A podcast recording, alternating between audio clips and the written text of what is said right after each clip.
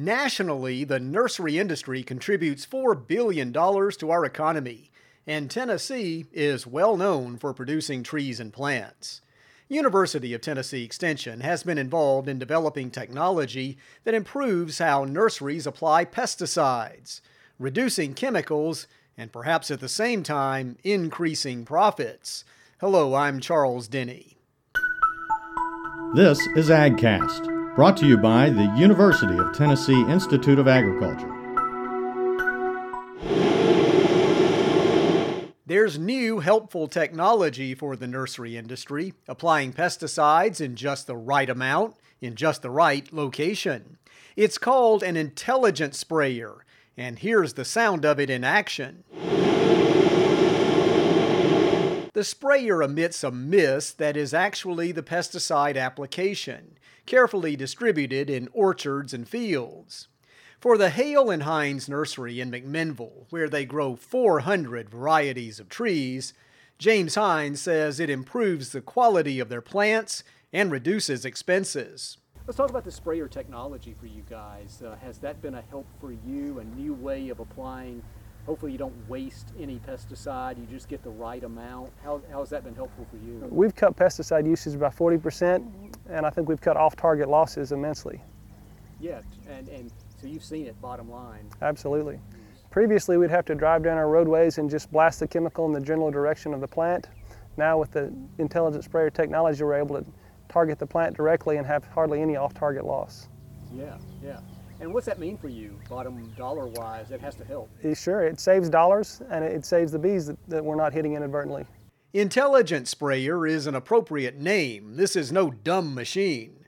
The sprayer uses lasers, sensors, and variable rate nozzles. Combined, they allow the machine to see a plant, its shape and size, and then apply just the right amount of pesticide that's needed. As James Hines mentioned, Hale and Hines reduced pesticide usage nearly in half, and that's happening at other nurseries. As orchards grow and trees become thicker, the sprayer technology can save operators more than $200 per acre in pesticide cost. David Lockwood with UT Extension works with fruit and nursery producers statewide and is encouraged by what he sees from the intelligent sprayer. Yes, we have. Uh, there's been a reduction in actual pesticide usage, and depending on the stage of tree development, it'll run anywhere from uh, 35 to up to 70% or more, depending on, again on, on stage of development of the tree and tree size. In addition to reduction in total pesticide usage, we're seeing a reduction in pesticides getting onto the ground, which is a non-target zone, uh, significant reduction, like 50% or more reduction. Plant scientists with UT's Institute of Agriculture worked with the USDA Application Technology Research Unit, other universities, and a company called Smart Guided Systems to commercialize the sprayer. And nursery owners have been able to adapt existing equipment here. Amy Fulcher with UT Extension has been in on the design of the sprayer. We then tested a prototype sprayer, which has been done um, in collaboration with with James at Hale and Hines as well as other nurseries in Tennessee. And now we're in phase two. We're looking at um, a very practical approach so that growers can have access to the technology without buying a brand new sprayer we retrofit existing sprayers with the sensing system. And um, that's what we've tested here at Hale and Hines the last year and have had uh, excellent results. Fulcher says not only does the correct amount go on the plant, but there's very little wasted pesticide, which is good for the ecosystem.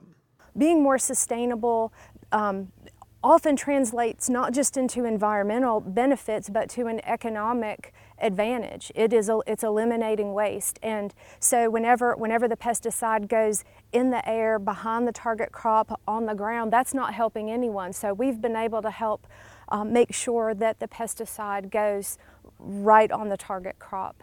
UTIA is documenting how the sprayers impact the environment around plants.